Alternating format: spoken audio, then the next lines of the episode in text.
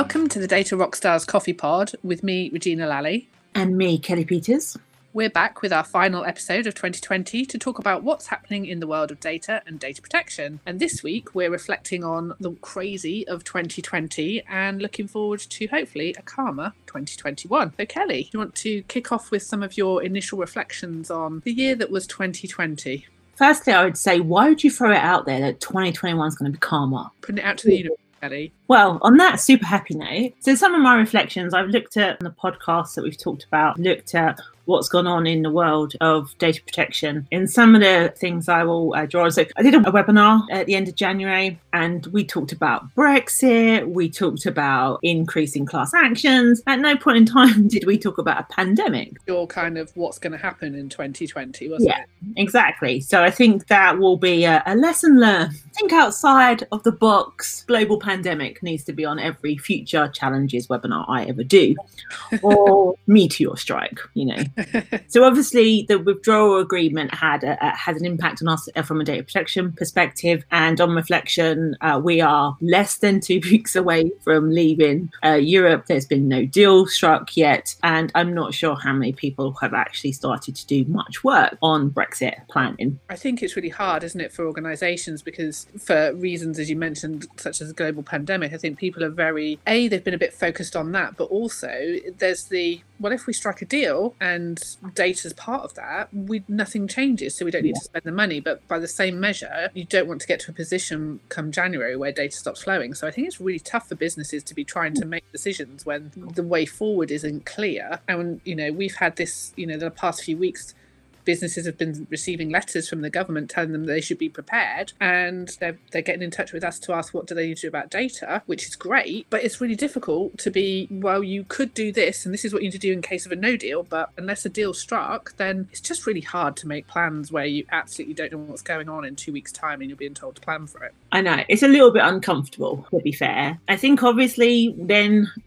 we went into a lockdown so a high was that we recruited um, an employee Julia, the fabulous marketing, uh, fabulous woman. And she really kind of has made us really great from a marketing perspective. But we went into lockdown a week after Julia joining us. Day after, one day in the office with her. so we really experienced on a smaller scale to some of our clients where all of their staff are now working remotely. So the challenges that we were faced in keeping in touch with the team, making sure that we had the right technology, the craziness of video conferencing went through the roof and the risks associated with that. And we talked on webinars what to consider when doing webinars at home, think about blowing out your background think about turning off your Alexa and your Google, for example. And one of my most popular posts on LinkedIn was please don't flash your partner if there's a mirror behind him that then reflects onto the video screen. I think it was uh, entertaining that that's one of your most popular LinkedIn posts ever, isn't it? Yeah. I think it's those kind of human data protection stories that really capture the imagination. Yeah. And I think it's I think that's almost partly one of the things that triggered us to be able to start this podcast because mm. you know, one of the reflections on 2020 for me is that you know this is something that we'd always talked about doing way back even you know when we were working in the NHS and you know we should have a you know Kellie and Regina show about you know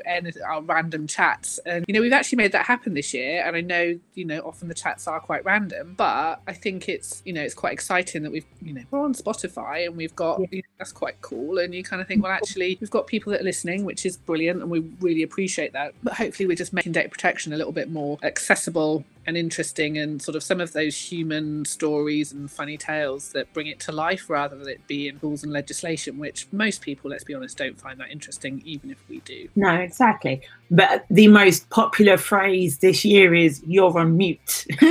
yeah, for sure. Then we've had the highs and lows of the track and trace system. We've talked about the lack of compliance with data protection and with that tool. We've talked about the implementation of pubs and restaurants when they started to open up again, how they try to capture track and trace. And I think we've probably talked about this three or four times on our podcasts. Still think people are debating the use of the tool. I'm, I'm not quite sure how well it's been adopted by everybody, but I know there have been concerns recently about people who think they should be notified have not been notified. So I think it's an ongoing saga. That was definitely one of my highs of the, the year. Yeah, it was interesting. And I think it, it's fascinating when you look at something again that affects everybody and then it makes privacy, data protection, it sort of rises, makes it rise to the top of discussions because it's something that people are interested in mm-hmm. because there's something that's very topical and is likely to affect them on a, on a daily basis and it's very visible. So I think that's it's good because I think it makes people think and it stimulates the conversation about what where are the lines and you know how do you make sure that it's being done appropriately and the shift in the initial plans of let's have a centralized database to actually let's appropriately go down the model of an anonymized version that protects the individuals health wise and through their privacy as well. And i think that was a that was a really interesting shift because i think it was probably a lot of scrutiny around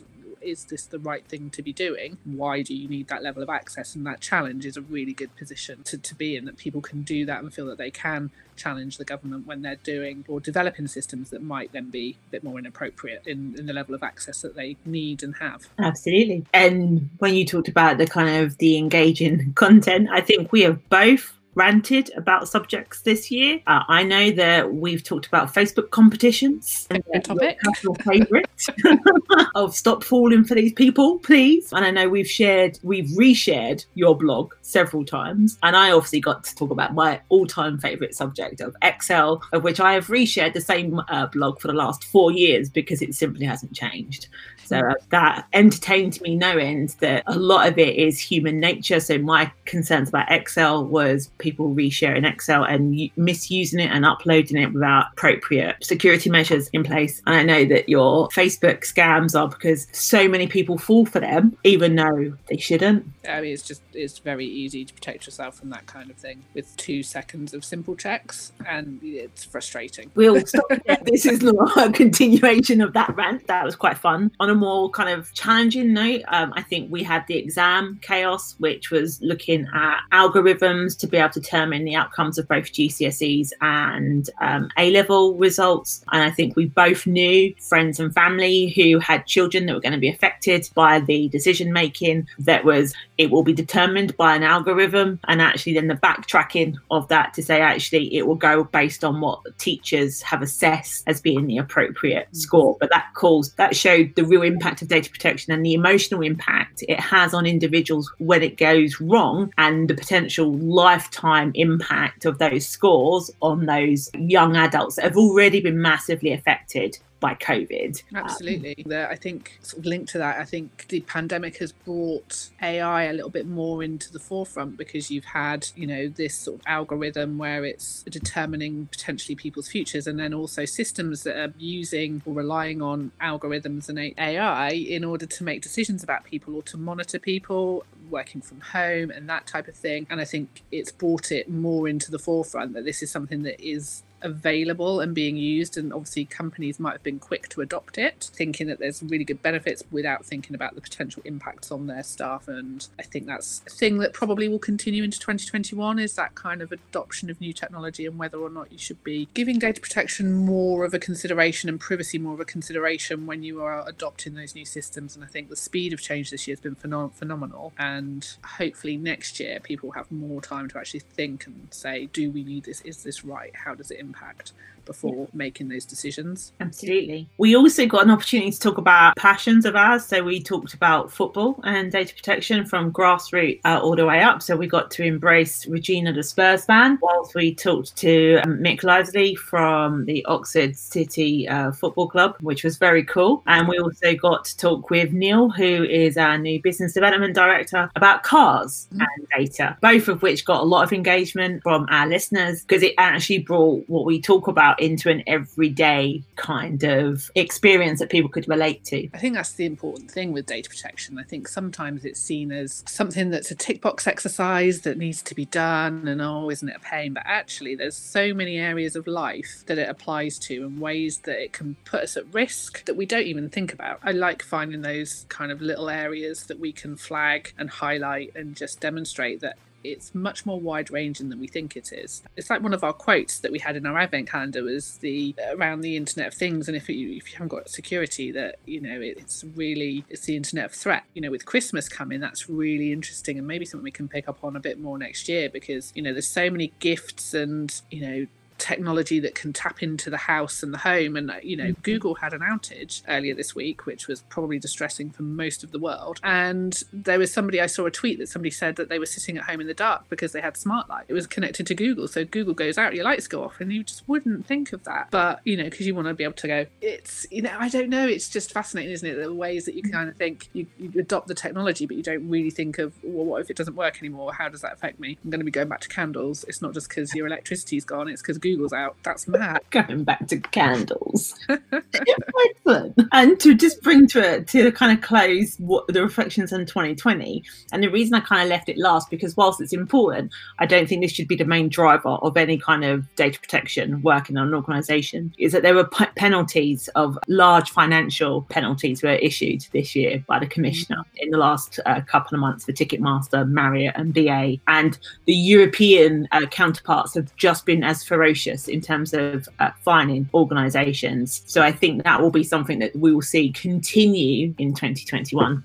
Absolutely. I think, you know, there's been enough time now since GDPR has been introduced that the breaches that happened immediately after have come through. And Yeah. I think it will be interesting to see what, what follows. And the areas that the different authorities focus on, I think we saw last week that Google and Amazon in France were fined for their use of cookies and the availability of individuals to have consent or not. And Yeah. they're too challenging. So I think that's something for 2021 that may well, following that case, be more prevalent. And certainly, I think what we've seen this year, an additional reflection, is that individuals are much more aware of their rights under GDPR. And I think that's something that's going to go forward into 2021 as well. You know, with subject access requests, it's something that we've had a lot more demand on in terms of our services helping people with those subject access requests and making sure they help respond appropriately. I think, you know, there's been people valuing their own data and, and how that, you know, they wish to be compensated by an organization they feel has misused it. And I think that's something, you know, with potential increased redundancies over the next year, you know, furlough will come to an end at some point, depending on the economic situation. It will be interesting to see how many jobs remain, how many uh, change, how many people are let go and